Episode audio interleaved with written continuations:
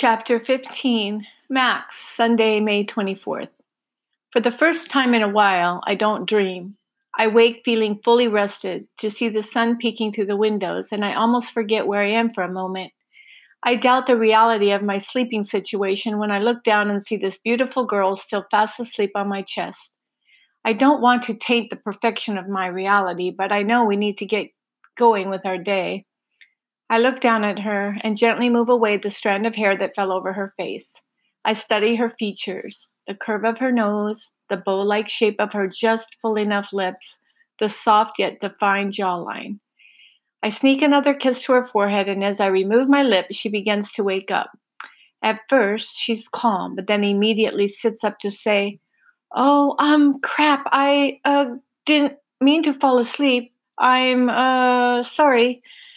I sit up slowly as to not cause myself to go dizzy again and say gently, It's fine. I enjoyed it. I mean, I was comfortable and fell asleep too.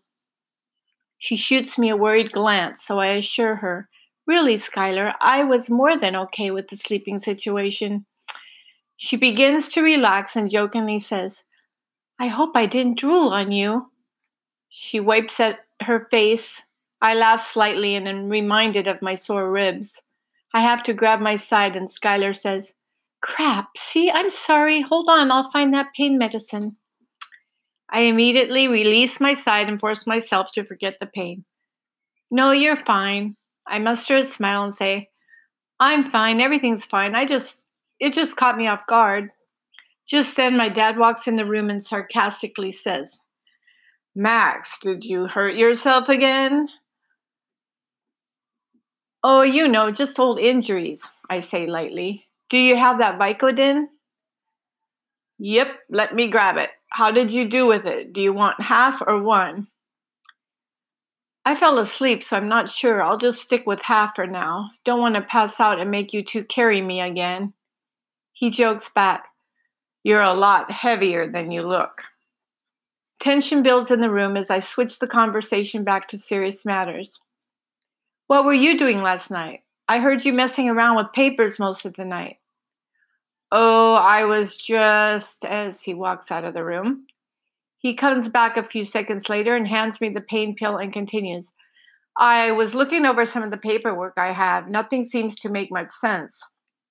He looks puzzled as he starts to say, But I was doing a little research on what's going on around us. I've been watching out the windows. After we got here, I wanted to make sure we were alone. I saw a few of those indignant folks walking around a few houses down. Every so often, I would go check to see where they went or if they were still there.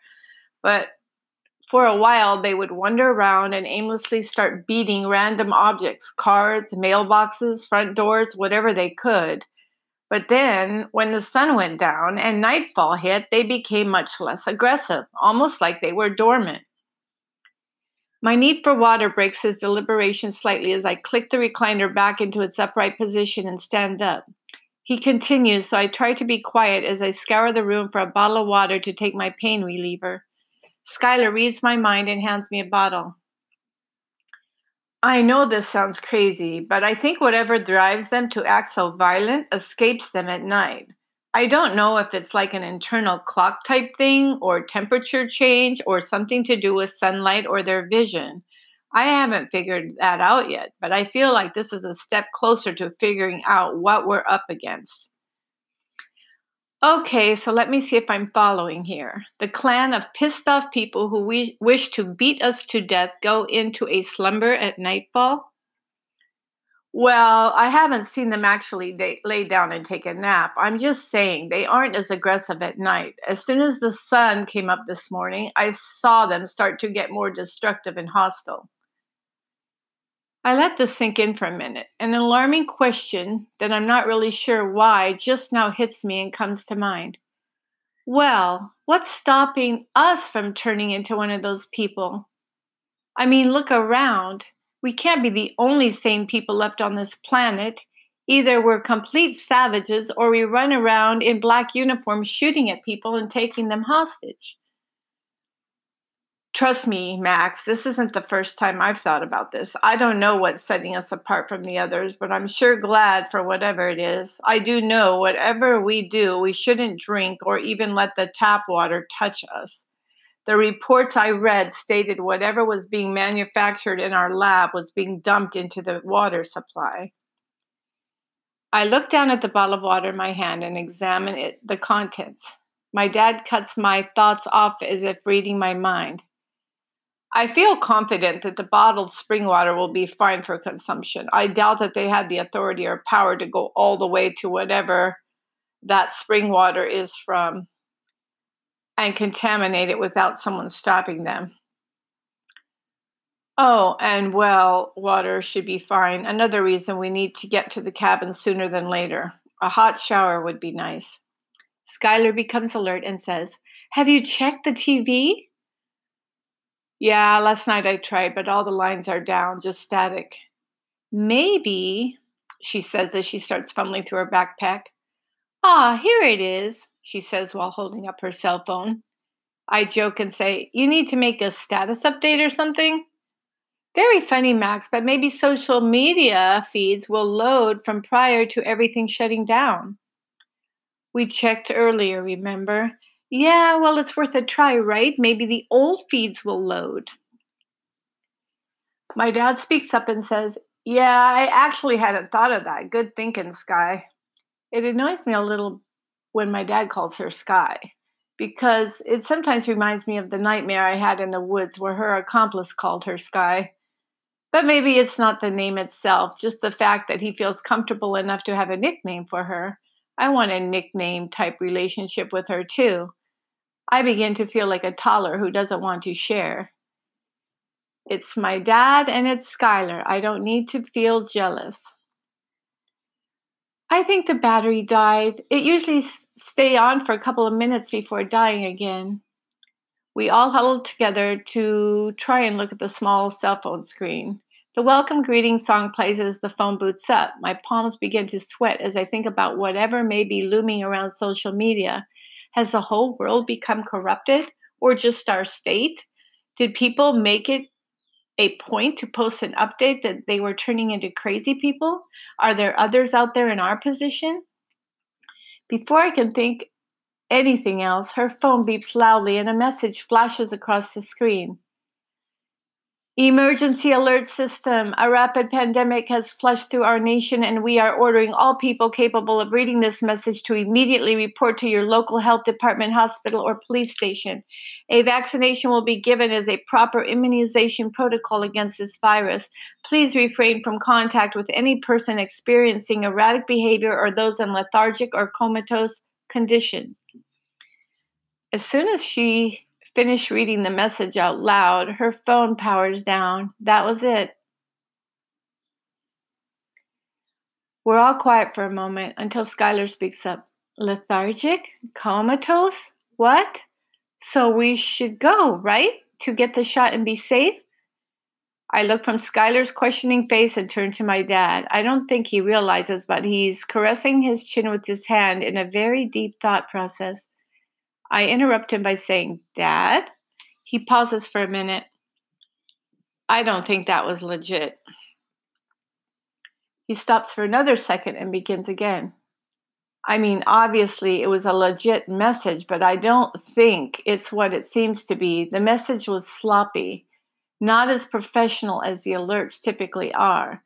I think it's a ploy to get the unaffected to target areas to do what they please with them. And the more I think about it, why hasn't the alert broadcasted on TV? Maybe the cell towers are easier or easier to breach. I challenge his theory by saying, or the person who wrote the alert was in a hurry, considering all around us there's a logical excuse for all of those scenarios. He rubs his forehead as if it helps him think. I'm not buying it. Whoever is responsible for the epidemic, the shootings, Wiley's abduction, I think that's who made this message. And the whole lethargic thing, what is that? The only people we've seen have been deranged. Hearing Wiley's name cuts deep, and the guilt I feel for his abduction grows. I know we can't be far from where everything happened, and if I could only convince them to stay here another night, maybe I could leave at night and get him. I'll complain my head and body aren't feeling well enough for travel yet. I have to do something, or I won't be able to live with myself. And with the new knowledge of the people being less angry at night, I might have a better chance. Skylar speaks up again and says, Well, we really haven't seen too many people, so who knows what all reactions are have happened. I say, Right, in agreement. I turn to my dad and say, So what should we do then, Dad? I don't know yet. I need to think for a little bit. Perfect timing. Well, it may not be too bad of an idea to wait to leave here until tonight, I suggest. That way, when we leave, those things outside won't be so mad, might give us safer travels. I say this out loud with the intention of canceling our plan at the last minute by way of headache and postponing until just before dawn. That should give me plenty of time to sneak out while they're asleep. I'm going after Wiley. I want to include them in on this, but I know neither one of them would go through with it.